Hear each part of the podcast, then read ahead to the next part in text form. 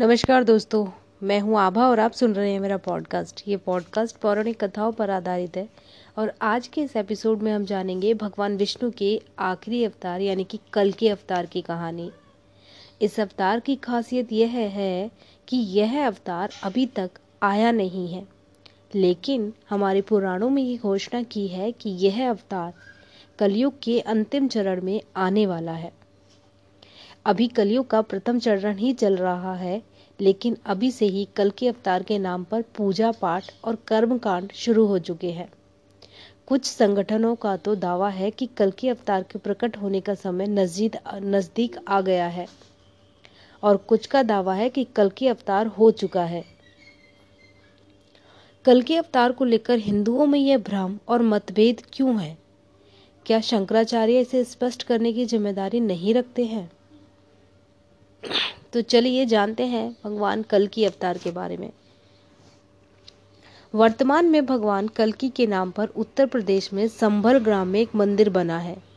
उनके नाम पर दिल्ली आदि क्षेत्रों में ऑडियो, वीडियो, सीडी, पुस्तक आदि साहित्य सामग्री का विकास कर प्रचार प्रसार किया जा रहा है। उनके नाम की आरती, चालीसा, पुराण आदि सभी जगह मिलते हैं। उत्तर प्रदेश में सक्रिय कलकी वाटिका नामक संगठन का दावा है कि कलकी अवतार के प्रकट होने का समय नज़दीक आ गया है। इन लोगों का यह भी मानना है कि देवी जगत में कल के अवतार हो गया है। स्वप्न, जागृत और वाणी अनुभवों द्वारा वे भक्त को संदेश दे रही है। उनकी महाशक्तियाँ भक्तों की रक्षा के लिए इस जगत में चारों ओर फैल चुकी है। अब बस उनका केवल प्रकट होना शेष है। इसका तार्किक आधार यह है कि कल के अवतार किसी समय सीमा में बंधा नहीं होता। उनके प्रकट के अपने मापदंड होते हैं। हिंदू धर्म के पतन का एक मुख्य कारण यह है कि हर वह कार्य किया जा सकता है जिसका वेदों में उल्लेख नहीं मिलता है। हिंदुओं के एकमात्र धर्म ग्रंथ है वेद। वेदों का सार है उपनिषद और उपनिषदों का सार है गीता। इतिहास ग्रंथ महाभारत का एक हिस्सा है गीता। रामायण, पुराण और स्मृतियाँ भी इतिहास और व्यवस्था को उल्लेख करने वाले ग्रंथ हैं। धर्म ग्रंथ नहीं है।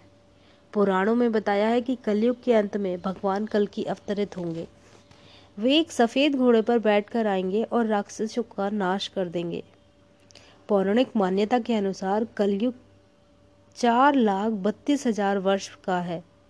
जिसका अभी प्रथम चरण ही चल रहा है। कलयुग का प्रारंभ 3102 ईसा पूर्व हुआ था।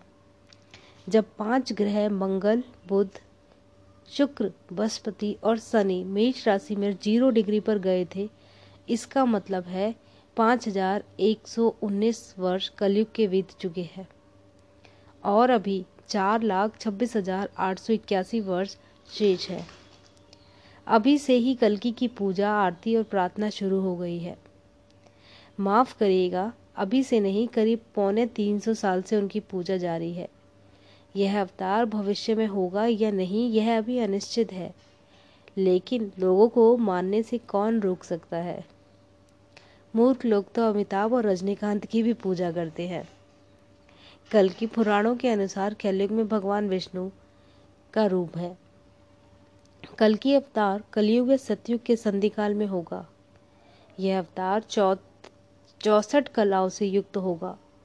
पुराणों के अनुसार उत्तर प्रदेश के मुरादाबाद ज़िले के संभल नामक स्थान पर विष्णु यशा नामक तपस्वी ब्राह्मण के घर भगवान कल की पुत्र रूप में जन्म लेंगे।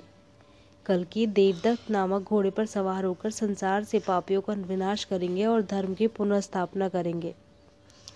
स्कंद पुराण के दशम अध्याय में स्पष्ट वर्णित है कि कलयुग में भगवान श्री विष्णु का अवतार श्री कलकी के रूप में संबल ग्राम में होगा। अग्नि पुराण के सोलहवें अध्याय में कल के अवतार का चित्रण तीर कमान धारण किए हुए एक घुड़सवार के रूप में किया गया है और यह भविष्य में होने वाले हैं। कल की पुराण के अनुसार वह हाथ में चमचमाती हुई तलवार लिए सफ़ेद घोड़े पर सवार होकर युद्ध और विजय के लिए निकलेगा। तथा बौद्ध जैन मलिक को पराजित कर सनातन राज्य स्थापित करेगा। पुराणों की यह धारणा कि कोई मुक्तिदाता भविष्य में होगा, सभी धर्मों ने अपनाई है।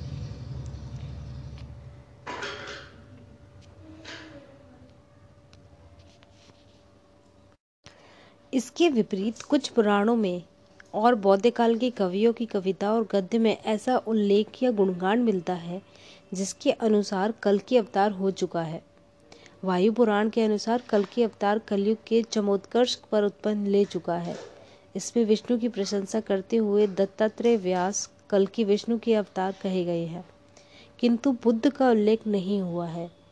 इसका मतलब यह है कि काल में या तो बुद्ध का अवतरित होने की मान्यता नहीं मिलती थी, या फिर बुद्ध के पूर्व कल के अवतार हुआ होगा। मत्स्य पुराण के द्वापर और कलयुग के वर्ण में कलकी के होने का वर्णन मिलता है। बंगाली कवि जयदेव और चंडीदास के अनुसार भी कली कल के अवतार की घटना हो चुकी है।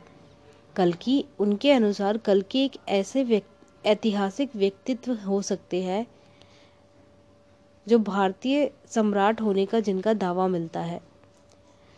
जैन विद्वान गुणभद्र नौवीं शताब्दी के उत्तरार्ध में लिखते हैं कि कलकी राज का जन्म महावीर के निर्माण के एक हज़ार वर्ष बाद हुआ। जिनसेन उत्तर पुराण में लिखते हैं कि कलकी राज ने चालीस वर्ष राज किया और सत्तर वर्ष की आयु में उनकी मृत्यु भी हो गई। अब क्या माने और क्या नहीं? यदि हम प्राचीन तारीख निर्धारण के अनुसार कलकी का जन्म सात सौ उनतालीस ईसा पूर्व मानते हैं तो इसका मतलब कि जैन तीर्थंकर पारसनाथ के बाद कलकी का जन्म हुआ होगा, और पारसनाथ के काल में जैन धर्म अपने चमो चरमोत्कर्ष पर था। निश्चित ही तब हिंदुओं के लिए जैन धर्म एक खतरा जान पड़ा होगा। अंततः यही कहा जा सकता है, अभी भी सही नहीं होगा कि कल की अवतार हो चुका है या नहीं हुआ।